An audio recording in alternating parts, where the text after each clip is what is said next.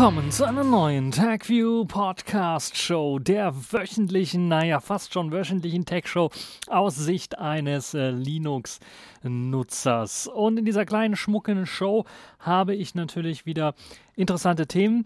Diesmal nicht zu viele. Wir wollen uns einmal um den BER, den Berliner Flughafen, kümmern. Nein, keine Angst, es wird keine politische Show wo ich noch einmal erzähle, was da alles schiefgelaufen ist. Nein, wir wollen uns auf die technische Seite ein wenig konzentrieren und nachschauen, was dort für Software eingesetzt wird. Und mit Erschrecken kann man dann feststellen, dass das immer noch teilweise Windows XP ist. Aber warum ist das nicht Pfeife der Woche? Nun ja, sie haben sich gebessert, aber dazu gleich mehr. Dann bleiben wir direkt bei Windows. Wir haben eine sehr Windows-thematische Folge und wir wollen uns diesmal ein wenig mit Windows 10 unter äh, Stützung für Wayland unterhalten. Denn Windows 10 bekommt tatsächlich eine Unterstützung für das Wayland Display Protokoll. Und dann sind wir eigentlich auch schon durch für die Themen dieser Woche. Ihr merkt so ein bisschen, so richtig gibt es da nicht viel. Es gibt noch Netzpolitik. Ich habe Kategorien in diese Woche reingepackt. Uploadfilter sind da. Wir wollen uns ein wenig unterhalten, was die neue, was ja eigentlich die Richtlinie und Artikel 13, später dann 17, wogegen wir auch protestiert haben, auf die Straße gegangen sind. Ich auch als einer der Demonstranten letztes Jahr. Ähm, was, äh, was daraus geworden ist. Und es ist erschreckend, was man da jetzt feststellt, dass nämlich die Kritiker, die gemeint haben, ja, Uploadfilter werden kommen, jetzt, wie man sehen kann, recht behalten werden. Also da werde ich ausführlicher drüber sprechen. Und dann noch Distro der Woche. Das ist eine etwas unbekannte Distro, die noch sehr jung ist. Aber ich habe mir gedacht, ja, da packen wir mal mit rein, weil das könnte ziemlich interessant sein für den einen oder anderen, der auf einer Distro-Suche ist. Ubuntu-Basis mit modernen XFCE. Envo OS 04 ist erschienen. Und dann ganz zum Schluss Selfish der Woche. Die Jolla Jungs und Mädels können es nicht lassen, haben eine neue Version released, äh, die 3.4er Version ist da. Äh, erstmal Early Access Version, später dann als finale Version, aber es gibt schon einige große Änderungen, die ich bereits besprechen kann. Fangen wir also direkt an und legen wir los mit dem BER. Ende Oktober soll ja der Flughafen endlich eröffnet werden. Ich weiß gar nicht, sind es jetzt zehn Jahre schon her? Äh, fast zehn Jahre, glaube ich, nach dem ursprünglichen Öffnungstermin. Das ist schon sportlich, kann man sagen. Also so eine Verspätung hinzulegen, obwohl der Flughafen ja, glaube ich, schon vor vier oder fünf Jahren eigentlich fertiggestellt war, aber eben die Sicherheitsmechanismen nicht richtig funktioniert haben und die Sicherheitsmaßnahmen mangelhaft waren. Richtig aktuell wird es dann wohl auch noch nicht sein. Ähm, ja, nur der Anstrich wahrscheinlich. Ähm, die Technik, die eingesetzt wird, ist schon veraltet. Also ihr könnt euch vorstellen, wenn so ein Projekt schon so lange in Planung ist und äh, der Eröffnungstermin ursprünglich 2011 war, dann kann es sich also nicht mehr um aktuelle Technik handeln, die dort zum Großteil verbaut ist. Ihr müsst euch vorstellen, ja, 2011, da war vielleicht so ein Windows XP, selbst dann war so ein Windows XP noch nicht mal aktuell. Aber jetzt hat bei einem Rundgang äh, jemand entdeckt, dass da eine von äh, ja, eine, eine Windows Embedded Variante verwendet wird, die eben auf Windows XP noch basiert. Windows Embedded 2009, um ganz genau zu sein, das eben auf Windows XP setzt und deshalb auch ein User Interface in einem Fahrstuhl angezeigt hat, das dann ja die typische Eingabemaske Steuerung Alt entfernen gezeigt hat zum Anmelden. Ähm, ja, und das Ganze mit einem Windows XP Theme. Also ganz klar, selbst zu dem damaligen Zeitpunkt des Eröffnungstermins 2011 müsste dann auch schon die Windows Embedded Variante basierend auf Windows 10 vorgestellt worden sein und man hätte darauf locker äh, setzen können, weil die schon ein Jahr vorher, also im Jahr 2010 herausgekommen ist. Ähm, ja, jetzt kann man sagen, ist ja vielleicht noch nicht so sicherheitsrelevant, weil das Ganze wurde nur in einem Fahrstuhl gefunden. Und der Reporter hat also direkt ein Foto davon gemacht. Ja, naja, man weiß es ja nicht. Wenn das da schon drin steckt, in diesem ja, zehn Jahre alten äh, System, was seit zehn Jahren nicht mehr mit Updates versorgt worden ist, dann kann das natürlich auch noch überall anders auch noch drinstecken, in Systemen, die vielleicht etwas sicherheitsrelevanter und kritischer sind. Problem hierbei sind natürlich dann auch, dass äh, selbst die Extended Updates, die Microsoft herausgegeben hat für Windows XP und dann jetzt auch den äh, Windows äh, Embedded äh, 2009, Anfang 2019 eingestellt worden sind. Das heißt, hier sind wir also auch nochmal außerhalb des Extended Support, wo man sagen könnte, okay, das ist vielleicht auch etwas, wo man Geld verscherbelt hat am BER. Ähm, also klar ist auf jeden Fall, bei so einem langen Projekt wie dem BER kann man damit rechnen, dass man da viele Stellschrauben noch einfach mal aktualisieren muss, weil die einfach zu alt sind. Ich kann mir auch vorstellen, dass auch Bezahlsysteme dort nicht auf dem aktuellsten Stand sind, wenn es darum geht. Ja, ihr kennt das ja im Flughafen, da sind ja auch immer irgendwelche Shops drin und so weiter. Äh, Alarmanlagen eventuell nicht auf dem aktuellsten Stand sind. Ähm, alles Mögliche da einfach mal auch nicht mehr auf dem aktuellsten Stand ist und das jetzt Ende Oktober dann released wird, also released sage ich auch schon, dass es da ja geöffnet wird, eröffnet wird, ist ja auch so ein bisschen ein Trauerspiel, wenn man sich überlegt, in welchem Jahr das dann jetzt eröffnet wird, wo der Flughafen dann im Grunde genommen nicht mehr genutzt werden kann, so gut wie gar nicht genutzt werden kann, vielleicht für Fracht, äh, aber ansonsten für Passagiere wohl eher kaum könnte das schon recht, also sportlich und ironisch gemeint sein. Ähm, ja, jetzt kann man natürlich sagen, die haben es verkackt komplett, den ganzen BER-Flughafen. Und das sieht man jetzt auch darin, dass sie eben auch die Software nicht gepflegt haben dort und jetzt eine Veröffentlichung oder einen Start machen wollen, wo eben noch Windows XP läuft, zu teilen. Das stimmt aber nicht ganz, denn man hat darauf reagiert, auch auf die Kritik, die ja dann indirekt durch so ein Foto geäußert worden ist. Und da sieht es dann halt so aus, dass ähm, man eben keinen laxen Umgang mit der Sicherheit pflegen möchte, sondern alle Geräte sollen eben auch aktualisiert werden, auch die Fahrstühle.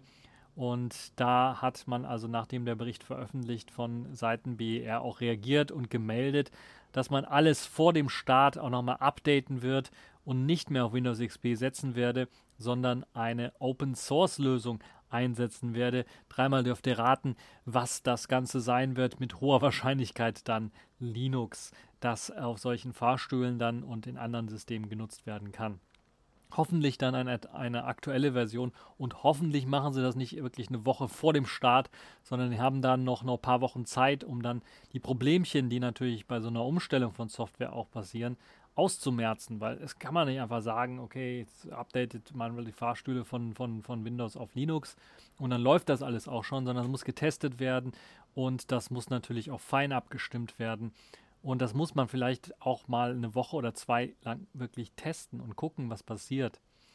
Ähm, gibt da diverse Szenarien, die man vielleicht nicht direkt so auf dem Schirm hat, wenn man sowas äh, benutzt. Also ähm, hoffen wir mal, sie geloben zumindest Besserung. Deshalb habe ich es jetzt nicht in die Kategorie Pfeife der Woche hineingepackt, sonst hätte ich einfach gesagt, ich mache nur noch Kategorien in dieser Woche und keine wirklichen News. Aber ja, nichtsdestotrotz glaube ich eine ziemlich interessante Geschichte. Ähm, und hoffen wir mal, dass da dieser BER dann unter diesem schlechten Vorzeichen, in dem er dann jetzt auch starten wird, ja, und der ganzen Vorgeschichte, die er gehabt hat, äh, dann vielleicht sich doch zu einem Erfolgsmodell äh, umwandelt oder zumindest rechnen wird irgendwann mal, äh, weil es auch das Geld der Steuerzahler ist, das da verplempert worden ist. Bleiben wir so ein bisschen bei Microsoft und bei Windows und dort kümmern wir uns um die WSL 2, also Windows Subsystem von Linux 2 Implementierung. Die hat nämlich jetzt die Unterstützung oder soll die Unterstützung zur Ausführung von grafischen Anwendungen bekommen.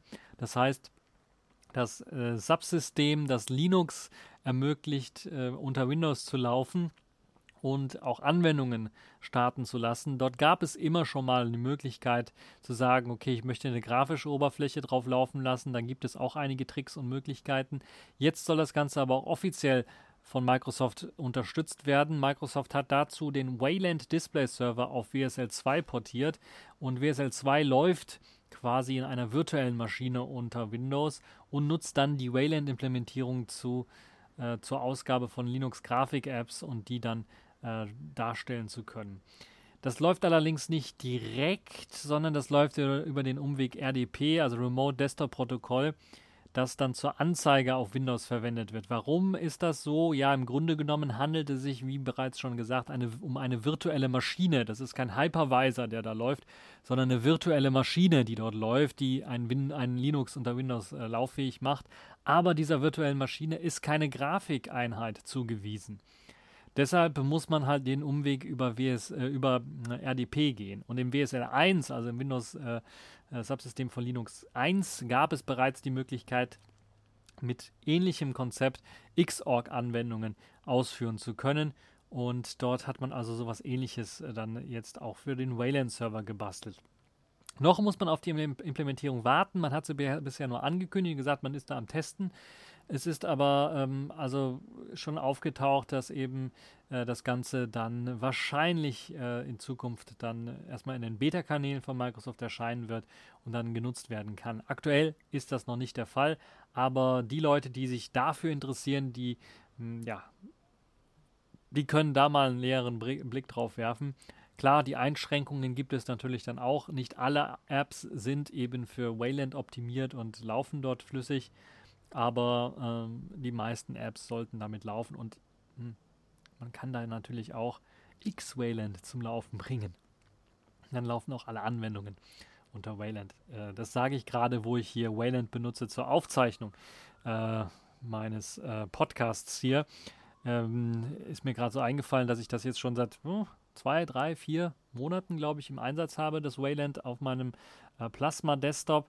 Ich habe allerdings auch Plasma Master hier laufen von, von Git direkt hm, auf äh, Debian Stable Basis, also für die Leute, die da ein bisschen interessiert daran sind, wie ich das hier am Laufen habe, äh, können natürlich auf meinem YouTube-Kanal auch vorbeischauen. Dort gibt es auch Instruktionen, wie ihr euch euer eigenes Plasma Master auf euren Debian Stable bringen kann, äh, könnt, ohne äh, dass ihr großartige Verrenkungen machen müsst oder euch großartig mit Kompilieren beschäftigen äh, müsst. Äh, das wird automatisch kompiliert. Nun ja, das also zu den Themen äh, dieser Woche. Kommen wir zu den Kategorien dieser Woche und da kommen wir zur langen, nicht sonderlich beachten Kategorie Netzpolitik. Die Uploadfilter sind da. Nach äh, neuen Plänen des Justizministeriums sollen nämlich die Plattformen verpflichtet werden, Inhalte bereits während des Uploads in Echtzeit auf Urheberrechtsverletzungen zu prüfen. Und ja, das klingt fast schon wie ein Déjà-vu. Das ist genau das, wo, ja, wo Leute auf die Straße gegangen sind und gegen demonstriert haben vor einem gut einem Jahr. Und auch ich war mit dabei in Köln.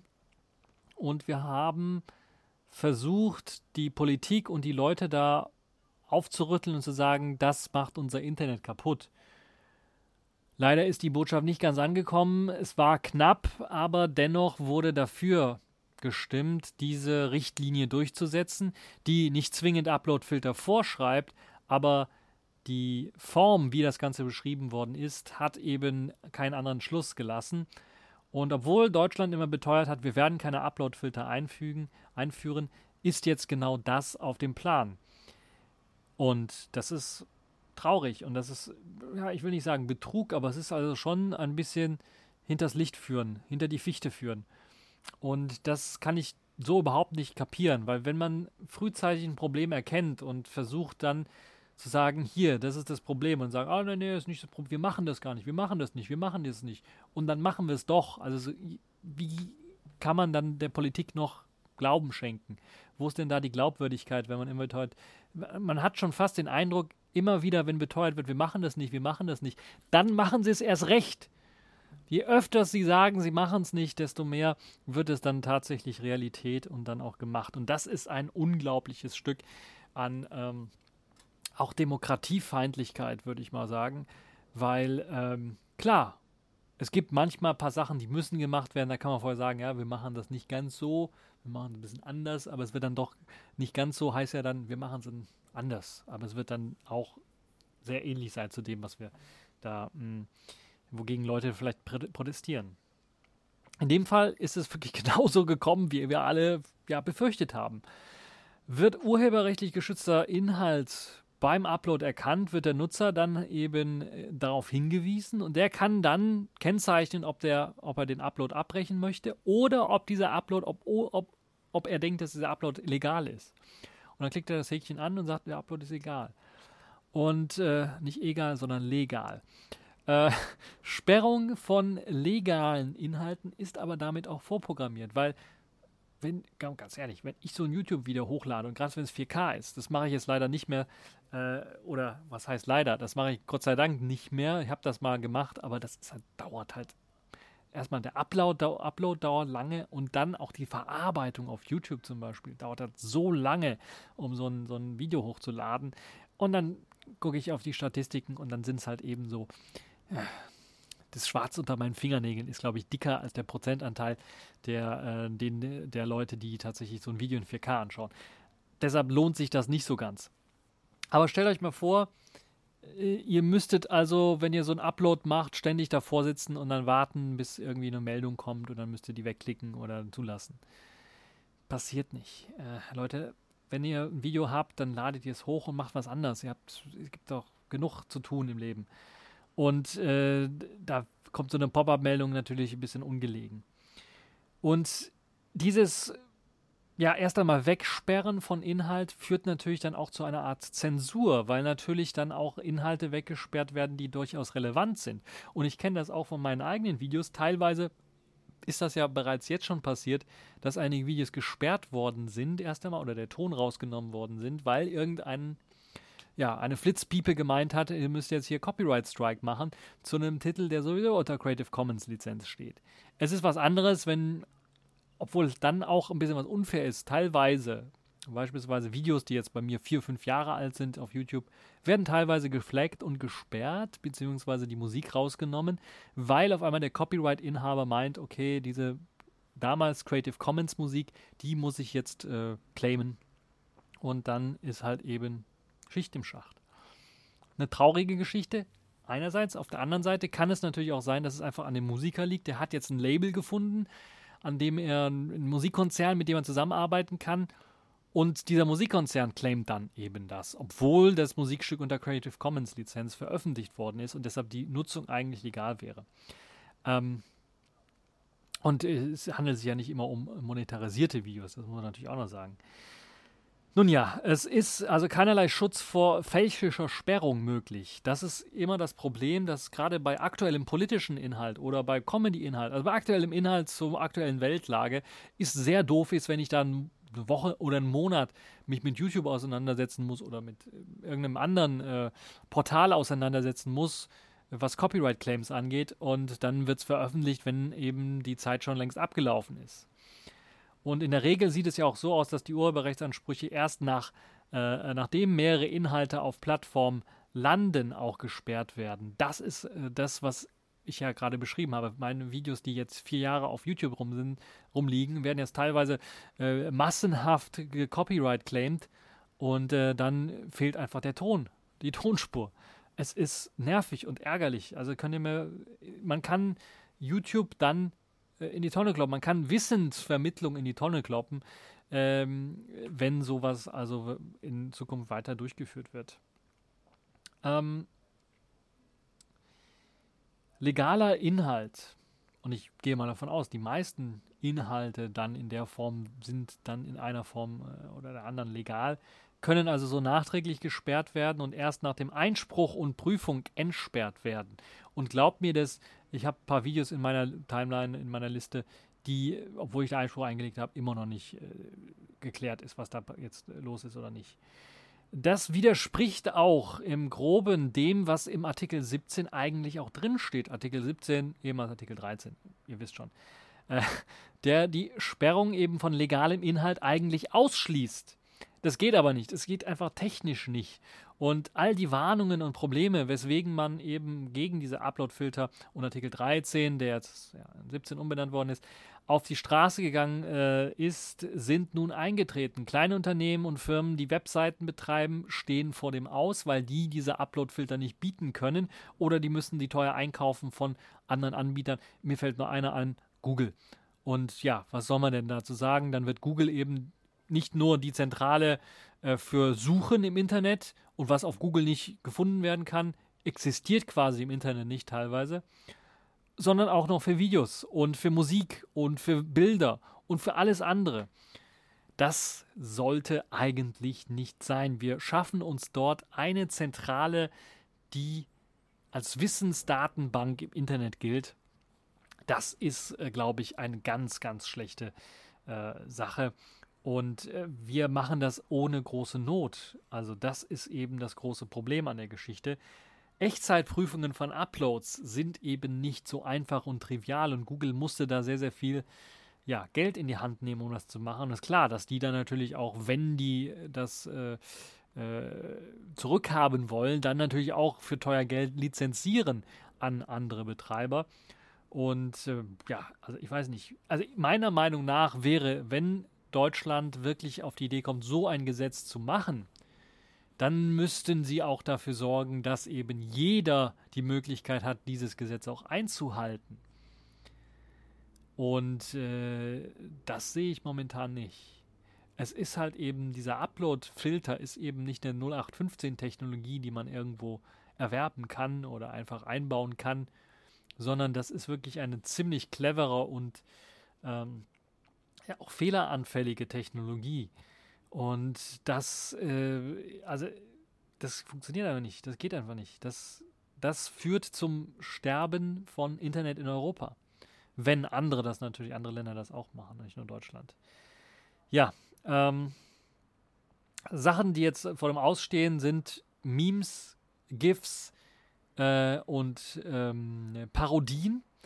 Klar, die sollten alle vom Artikel 17 geschützt werden und erlaubt sein. Aber dadurch, dass die Upload-Filter jetzt anders als gedacht, dass man sagt, okay, man kann vor dem Upload sagen, das ist legaler Inhalt. Ich gehe mal davon aus, dass das hier, weil das jetzt ein Zitat ist, was ich benutze, oder eine Parodie von irgendwas ist, dass da vielleicht jemand fälschlicherweise Copyright claimen könnte. Also klicke ich schon mal Häkchen an, ist legaler Inhalt. Bin mir relativ sicher. Dann ist es was anderes. Aber das wird, das wurde ja eben aus dem letzten Entwurf herausgenommen.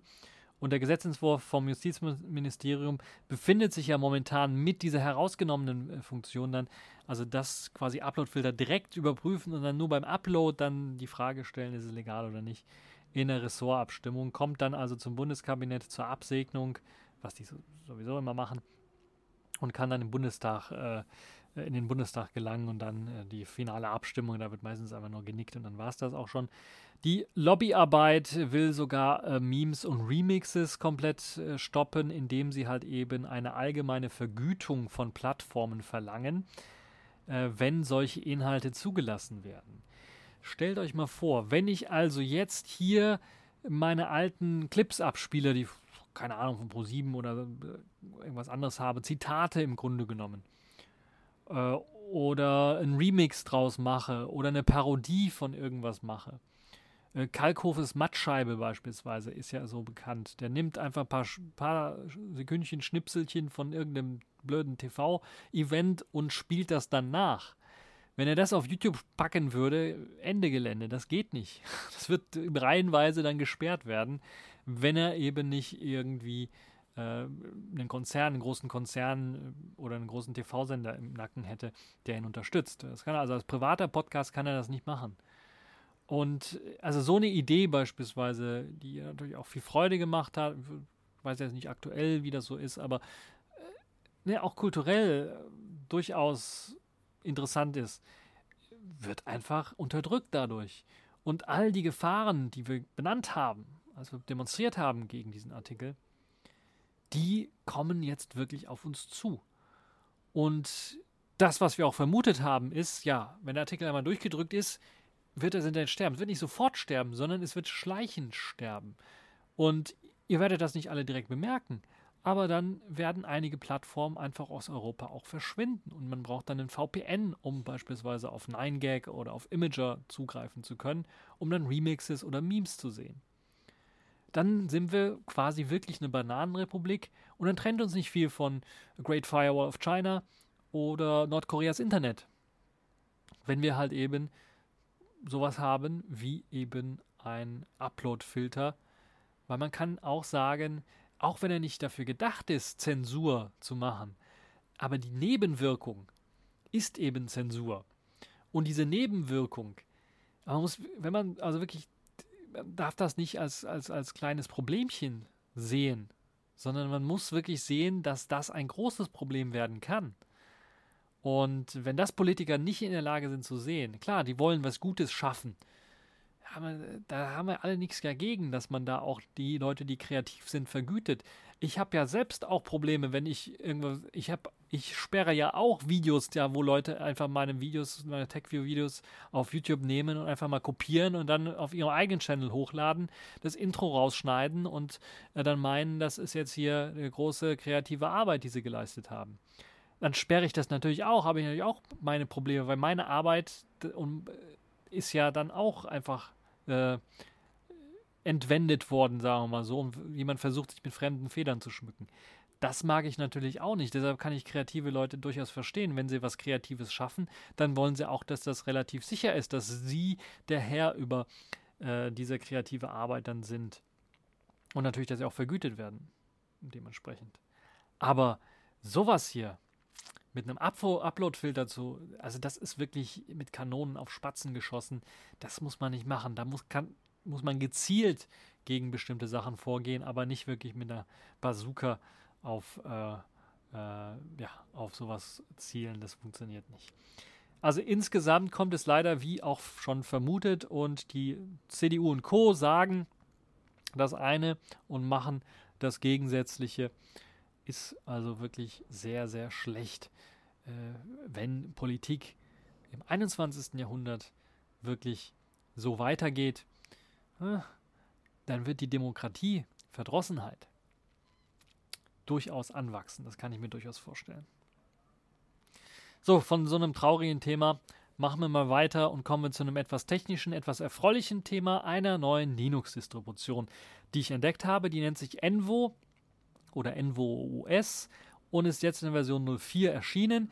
Es ist eine Linux-Distribution, da können wir sagen, es ist stinkt langweilig, ein wieder mal ein Ubuntu-basierendes System mit einem XFCE-Desktop leicht modifiziert. Nee, nee, nee, nicht ganz. Sondern die haben wirklich ein, ja, sie benutzen Ubuntu 20.04 als Basis und haben ein modifiziertes XFCE als Desktop, aber modifiziert in dem Sinne, dass dann jetzt nicht zum Beispiel der XFCE Fenstermanager läuft, sondern sie benutzen den Gala Fenstermanager aus Elementary OS. Das bietet ja dann auch schon erst einmal einen Einblick, was äh, die, die, ja, was so die Richtung angeht, wie das ganze System aufgebaut sein soll, wie die grafischen Effekte laufen sollen und was man auch selber für sich anscheinend ähm, versucht darzustellen. Das Design beispielsweise ist sehr stark an macOS und äh, ja, mit einer Fenstermenüzeile im oberen Panel äh, am Bildschirmrand und eine Kombination aus Dock und Taskleiste am unteren Bildschirmrand. Äh, fast schon so ein bisschen, ja, ein Hybrid-Design, was man da genommen hat. Und neben diesem Hybrid-Design und dem äh, Elementary OS Fenstermanager hat man sich so ein bisschen an die Tugenden von Elementary OS gehan, äh, ge, ja, äh, orientiert, dran orientiert, würde ich mal sagen, indem man gesagt hat, okay, wir benutzen jetzt nicht die 0815 Apps, okay, die gibt es teilweise immer noch, aber wir werden noch eigene Apps entwickeln, die ziemlich einfach zu benutzen sind, dazu aber noch leichtgewichtiger sein sollen und weniger Ressourcen verschwenden sollen als beispielsweise Elementary OS und hat dann eigene Programme entwickelt. In der neuen Version 04 gibt es neben den üblichen Security Updates von Ubuntu auch ein Update eigener Programme und teilweise neue Programme. Unter anderem neu hinzugekommen ist die Notizen-App Pinry, die die Möglichkeit hat, eben Notizen auf dem Desktop abzulegen in kleinen Notizzettel ähnlichen Fenstern und die unterstützt oder das unterstützt nicht nur eben das normale Notizenschreiben, sondern auch das äh, mit GTK Code View zur Darstellung verwendete automatische Codezeilen verschönern bzw. anordnen. Das heißt, falls ihr da mal was von ähm, Stack Overflow kopiert in so einen Notizzettel, dann wird das direkt schön ähm, ja, eingerückt und auch schön farblich markiert, damit ihr wisst, okay, ha, das ist jetzt der und der Code, den kann ich jetzt da und da einsetzen. Das ist also eine tolle Geschichte. Dann gibt es auch ein eigenes Software Center. Bin mir gar nicht so sicher, ob es ein eigenes ist oder ob es von Elementary S stammt. Das App Hive, das sogenannte, was einem ermöglicht, eben sehr einfach eine Übersicht und eine übersichtliche Softwareverwaltung dann auch zu haben und auch eine Übersicht von installierten Anwendungen, die natürlich auch aktualisiert werden können über äh, ja, das Software Center AppHive. Neu ist äh, hinzugekommen die Möglichkeit, Sterne für Programme zu vergeben. Da kann man also Bewertungen für Programme äh, machen und natürlich hat man auch die Möglichkeit, die Programme oder die, die, die, Programme nach den Bewertungen zu sortieren. Und natürlich sind die mit höheren Bewertungen dann weiter vorne gelistet, standardmäßig, als die mit niedrigeren Bewer Bewertungen. Populäre Apps können also so auf, direkt auf der Startseite erkannt werden und dann mit einem Klick installiert werden. Die Performance wurde noch einmal verbessert, um noch schneller äh, suchen zu können nach Programmen und auch das Anzeigen von Programmen ist deutlich flinker als noch bei älteren Versionen. Äh, neben einem hellen Theme gibt es natürlich auch das Dark Theme. Und da gibt es die Möglichkeit, also eure Augen, gerade wenn ihr bei Nacht auf dem Display draufschaut, Display draufschaut und die Helligkeit nicht runtergedreht habt, ist das deutlich besser geeignet. Die ISO-Datei, die ihr herunterladen könnt, hat eine Größe von 1,8 GB und ist für moderne 64-Bit AMD bzw. Intel-Prozessoren gedacht und ihr könnt euch Ganze von der Webseite herunterladen. Es gibt dann noch weitere Meldungen. Ich werde auch von NVOS ein kleines Video machen. Das werdet ihr auf meinem YouTube-Kanal dann finden, wo ich einen kleinen Test mache. Werde aber versuchen, das äh, auf Englisch, äh, ich weiß gar nicht, will ich es auf Englisch machen, auf Deutsch machen. Ähm, vielleicht werde ich es auf Englisch machen, äh, um dann ein bisschen was mehr ein internationales Publikum dann auch damit zu machen. Falls, falls ihr Englisch nicht so das Mächtige seid, könnt ihr da natürlich auch, es ist auch eine gute Funktion bei YouTube, äh, zumindest im Desktop-Client auf YouTube habt ihr die Möglichkeit, da die Untertitel einzuschalten. Dann werden euch die Standard-Englisch-Untertitel äh, angezeigt. Ihr könnt dann sagen, Untertitel übersetzen und dann wird das Ganze in Deutsch, ins Deutsche übersetzt. Ist nicht perfekt, aber es ist halt, sagen wir mal, so weit perfekt, dass dann so 90 Prozent, äh, über 90 Prozent dann verstanden werden können. So, äh, das dazu und ein bisschen was Eigenwerbung. Da wird also noch, wenn ihr da mal reinschauen wollt, nicht direkt selber das runterladen wollt und testen wollt, wird es auch ein Video geben, das dann äh, erscheinen wird. Dann äh, kommen wir zum äh, letzten Thema in dieser Woche und das ist äh, Sailfish OS 3.4. Sailfish der Woche. Sailfish OS 3.4022, das erste Early Access Release und dann 3.4. 0.24 ist rausgekommen. Das zweite Early Access Release. Ähm, es gab kleine, kleinere Bugs, die dann noch gefixt werden mussten. Aber das Tolle an dieser neuen Version ist, es gibt endlich ein Browser-Upgrade. Ja! Lange, lange, lange musste man warten und nachdem das schon was länger her ist, dass da das, der Browser unter das, die Browser-Engine angefasst worden ist, ähm, und Gecko 45.9 nicht mehr wirklich aktuell ist, hat man jetzt ein größeres Browser-Update released. Das ist immer noch nicht ganz aktuell, aber mit der Gecko Engine 52.9 ist man mittlerweile schon einen großen Schritt weitergekommen und man kriegt zwar hier und da noch auf Webseiten angezeigt, dass eventuell der Browser veraltet ist, aber die Kompatibilität mit modernen Webseiten ist deutlich angestiegen und der Browser läuft etwas flüssiger, etwas weniger fehleranfällig und hat auch, das ist ziemlich interessant, für die Videowiedergabe nun eine Grafikbeschleunigung spendiert bekommen, die ermöglicht es eben, dass die Videos auf der GPU gerendert werden, keine CPU verbrauchen und wenn ihr Videos zum Beispiel anschaut im Browser, deutlich weniger Akkuverbrauch habt. Das also zwei Nein, vielleicht sogar drei oder vier Daumen nach oben dafür, dass äh, Jolla das endlich angegangen ist. So wie ich es verstanden habe, war das eine große ja, Kollaborationsarbeit mit OMP, ähm, dem, dem, äh, der russischen Firma, die unter anderem für Selfish OS äh, einer der größten Kunden von Selfish OS ist und auch ja viel Arbeit reingesteckt hat in das neue Release. Nicht nur da, sondern auch im E-Mail-Client. Denn der E-Mail-Client hat auch ein großes Update erfahren, denn er switcht von dem alten Qt äh, WebKit als äh, HTML-Darstellungsmöglichkeit auch auf diese neue Browser-Engine, äh, die Gecko Browser-Engine 52 äh, und das ermöglicht gerade bei HTML-E-Mails eine deutlich schnellere Darstellung, deutlich flüssigere Darstellung der E-Mails mit dem richtigen Seitenverhältnis, mit dem äh, richtigen äh, Anzahl von Pixeln, richtig hochskaliert das Ganze für äh, je nachdem, was für ein Smartphone ihr habt und auch der Möglichkeit, endlich das macht eben die, die Browser-Engine, ermöglicht die Browser-Engine und die, die Implementierung, die Yola dort gemacht hat. Die Möglichkeit, Texte zu markieren in der E-Mail und dann zu kopieren und weiter zu verwenden. Klar werden jetzt einige sagen, wisst, das geht, das ging nicht, es ging, ging schon mit einem kleinen äh, ja, Workaround. Man konnte E-Mail beantworten bisher, kann man also bei 3.3 immer noch mal ein E-Mail beantworten, dann wird die E-Mail die man bekommen hat, als Zitat in einen Texteditor geladen. Dann kann man von dort aus kopieren. Das ging also auch schon, aber war ein bisschen umständlich. Ist viel einfacher, wenn man direkt auf der offenen E-Mail ist und dann einfach länger gedrückt halten kann, um den Text kopieren zu können oder zu markieren und dann kopieren zu können.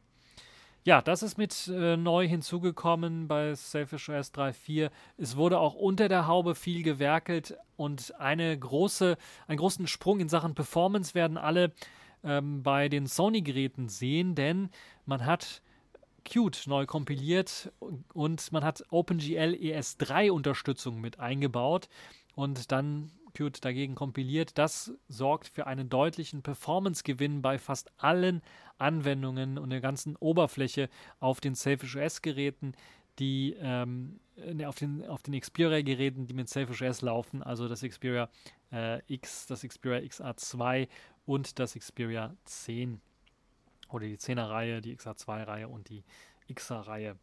Äh, also das ist eine tolle Geschichte, wie ich finde. Man merkt die Performance direkt. Alles läuft viel, viel flüssiger. Diese ganzen ähm, teilweise Mikroruckler, die teilweise nach ein paar Sekunden aufgetreten sind, äh, fallen jetzt weg und es läuft alles deutlich flüssiger und ansehnlicher. Das muss man durchaus sagen. Das hat man also da wirklich hinbekommen bei äh, Yola das System also jetzt endlich richtig flüssiger zu machen. Ich habe ja fast bei jedem Update gesagt, es läuft eine gute Ecke flüssiger, gute Ecke flüssiger, aber es war halt immer so, dass man immer noch ein bisschen Stocken hatte und da hat es ein bisschen was gestockt, hier ein bisschen gestockt. Das ist jetzt fast komplett weg und das finde ich eine tolle Geschichte. Kann man natürlich vorstellen, wenn Yola das große Qt-Update macht, irgendwann mal. Ich hoffe, vielleicht noch dieses Jahr dann äh, wird es noch flüssiger sein. Also dann wird es noch eine Ecke flüssiger sein, weil Qt selber dann und QML deutlich flüssiger geworden ist. Aber jetzt hat man zumindest ein Niveau erreicht, wo ich sage, das ist wieder ein System, das könnte ich mir auch als äh, Daily Driver vorstellen. Äh, dann sehr schön auch mit hinzugekommen, äh, vielleicht nicht von so vielen normalen Konsumern gewünscht, sondern eher wirklich auch jetzt von der, ähm, von der kommerziellen äh, Firmensparte, also OMP, glaube ich, hat die Finger im Spiel gehabt, ist die Funktion Multi-User-Support, also die Möglichkeit, mehrere Benutzer am Smartphone anzulegen oder am Tablet anzulegen. Das sind aktuell nur eingeschränkte Nutzer. Das heißt, wenn ihr da einen neuen Nutzer erstellt, ist der erst einmal eingeschränkt. Ihr, hat, ihr habt keine Möglichkeit, Anwendungen zu installieren oder zu deinstallieren. Und auch das Ausführen von Android-Apps ist dem neuen Benutzer nicht gestattet. Also der kann nur auf native Apps zugreifen. Und diese nativen Apps, die haben alle neue Konfigurationsdateien. Also es werden von dem Hauptbenutzer, dem ersten Benutzer, den ihr eingerichtet habt, keinerlei Daten übernommen. Das gilt nicht nur für, für Apps, sondern auch für Systemeinstellungen, also auch das Ambience, das Hintergrundbild, der Ton, die Soundeinstellungen, was auch immer ihr in den Systemeinstellungen eingestellt habt, wird dort nicht übernommen, sondern es wird eine neue Konfiguration erstellt. Man hat sich sehr stark an Linux-Distros orientiert. Es wird tatsächlich ein neuer Benutzer angelegt äh, wie bei einer klassischen Linux-Distribution, ein neues Home-Verzeichnis für diesen Benutzer erstellt, wo dann die alle Konfigurationen drin landen. Und das Ganze kann auch nochmal verschlüsselt werden. Und ja, ich glaube, es ist keine wirkliche Verschlüsselung in dem Sinne, sondern es liegt ja dann auf der gleichen schon verschlüsselten Partition. Sondern was ihr machen könnt, ist einen neuen PIN vergeben für den neuen Benutzer. Ihr müsst den sogar vergeben. Das ist jetzt äh, zwingend äh, für neue Benutzer. Und was neue Benutzer auch noch haben, ist die Möglichkeit, oder was man einstellen kann für die neuen Benutzer, ist die Möglichkeit, SMS- und Telefonfunktionen zu verbieten. Äh, ja, wie das, warum das nützlich sein kann, weiß ich nicht ganz. Was man machen kann, was ich auch schon gemacht habe, ist, äh, neuen Benutzer anzulegen, um dann Programme beispielsweise zu testen in einer anderen Lokalisierung. Weil ich auf meinem Selfish S mittlerweile, ich bin ja hier in Neuseeland, habe mir gedacht, okay, stelle ich mal das System auf Englisch standardmäßig, auch für meine Videos. Da gab es immer mal Beschwerden, wenn es auf Deutsch war. Äh, weil meine Videos in Englisch gehalten sind, mache ich die Oberfläche auch mal im Englisch. Da habe ich eben die Hauptbenutzeroberfläche auf Englisch. Was ich jetzt machen kann, da muss ich jetzt nicht jedes Mal ja, umstellen, das Ganze oder das Programm mit irgendwie Kommandozeilen, äh, Befehlen auf eine bestimmte Sprache äh, versuchen umzustellen, sondern ich kann einfach sagen, okay, ich habe einfach einen weiteren Benutzer, der hat jetzt die deutsche Lokalisierung äh, oder die französische oder was auch immer drin und kann dann eben in diesen neuen Benutzer booten und habe dann die Möglichkeit, äh, einfach auszuwählen, das Programm und dann die Lokalisierung mir anzuschauen, ob das dann funktioniert hat. Das also eine tolle Geschichte. Ähm, Wechsel von Benutzern ist auch ziemlich einfach. Man kann einfach vom Top-Menü auswählen, was für einen Benutzer man haben möchte und dann wechselt er in diesen Benutzer. Ist noch ein bisschen eingeschränkt. Ich weiß nicht, die Benutzerverwaltung macht das wirklich Sinn. Dadurch, dass eben keine Android-Apps ausgeführt werden können, ist das vielleicht auch eine Einschränkung zu viel für den einen oder anderen. Aber ich kann euch sagen, es gab Gerüchte und Munkel, äh, was ich gehört habe, dass bereits schon äh, in den, deshalb hat es auch so lange gedauert, vorher bereits schon im Test war, dass auch Android-Apps äh, ausgeführt werden können für die neuen Benutzer. Das hat aber wohl nicht, ist noch nicht in einem äh, Zustand, wo man sagen kann, dass das released werden kann. Aus dem Grunde kann ich mir vorstellen, dass das vielleicht für 3.5 äh, oder für eine 3.4.2er, 3.4.1er Version dann aufgehoben wird und dann werden wir das in Zukunft sicherlich auch sehen, dass dann auch Android-Apps äh, ausgeführt werden können für den neuen Benutzer. Allerdings nicht neue installiert werden können, vermute ich sehr stark. Wobei das theoretisch möglich sein sollte, weil diese Apps ja dann nicht im Systemspeicher, sondern sowieso im Home-Verzeichnis liegen würden. Man also dann die Trennung machen könnte und eventuell sogar das erlauben könnte, dass Android-Apps dort installiert werden könnten. Äh, das ist das eine. Das andere ist, ich bin mir auch relativ sicher, dass wir in Zukunft vielleicht dann auch die Möglichkeit haben werden, einen zweiten Hauptbenutzer zu, äh, zu haben oder einen zweiten Benutzer zu haben, der administrative Rechte hat, die einem zumindest erlauben, Programme zu installieren. Und vielleicht wird es da eine Möglichkeit geben, dass äh, Selfish OS die Möglichkeit bekommt, Programme eben im User Space für einen Benutzer dann äh, installieren zu können. Ich weiß, Flatpak beispielsweise, Flatpaks ermöglicht es bereits, äh, äh, eben Programme im User Space zu installieren und dann auch auszuführen. Und sowas würde ich mir auch wünschen, dass das bei Selfish S vielleicht kommt. Ich weiß, das wird wahrscheinlich ein bisschen was länger dauern. Aber ja, das ist der Multi-User-Support, das ist Hauptsache wird dran gearbeitet. Viele weitere Bugfixes. Es gibt also ein ganzes, äh, ganze Release-Notes, die ich verlinken werde. Es gibt einen Changelog und es gibt auch ein Video, was ich gemacht habe, wo ich das Ganze anschauen könnt, was es da für große Veränderungen äh, mit Selfish OS äh, gibt. Und das ist jetzt so eine grobe Zusammenfassung der wichtigsten Änderungen bei Selfish OS. Es gibt auch Veränderungen für Nextcloud, die mit drin sind, Verbesserungen. Man hat jetzt die Möglichkeit, selber Pfade für Backup und für Fotos zu setzen. Und automatisch kann man auch Backups machen lassen, wenn man möchte. Also vieles wurde jetzt dort eingeführt in der neuen Version 3.4 und es ist ein solides und gutes Release und ich glaube, Yolla ist auf dem richtigen Weg. Ich würde mir manchmal wünschen, dass sie wirklich ein bisschen was mehr Unterstützung haben noch und größere Schritte gehen könnten, weil das jetzt so ein bisschen alles so Aufholarbeit ist, gerade im Browser beispielsweise und Qt äh, nicht zu vergessen, das ist ja auch noch ein großes Projekt, was angefasst werden muss. Aber ja, wir werden mal schauen. Äh, kann durchaus sein, dass wir mit Version 3.5 dann noch ein großes Browser-Update bekommen werden, weil Firefox 60 oder die Gecko 60 Basis ist bereits als neues Web-Engine-Update äh, geplant. 60 ist auch nicht ganz aktuell. Ich glaube, wir sind sogar schon bei 68 als aktuelles LTS oder sogar 78. Ich weiß es gar nicht bei der Gecko Engine. Aber immerhin arbeitet man dran, das Ganze zu modernisieren. Und äh, ja, man ist auf dem richtigen Weg, auf dem richtigen Pfad, wie ich finde. So, das war es jetzt auch schon für diese TechView Podcast äh, Show. Ich hoffe, es hat euch gefallen, ihr hattet Spaß dran. Und äh, bis zur nächsten Show.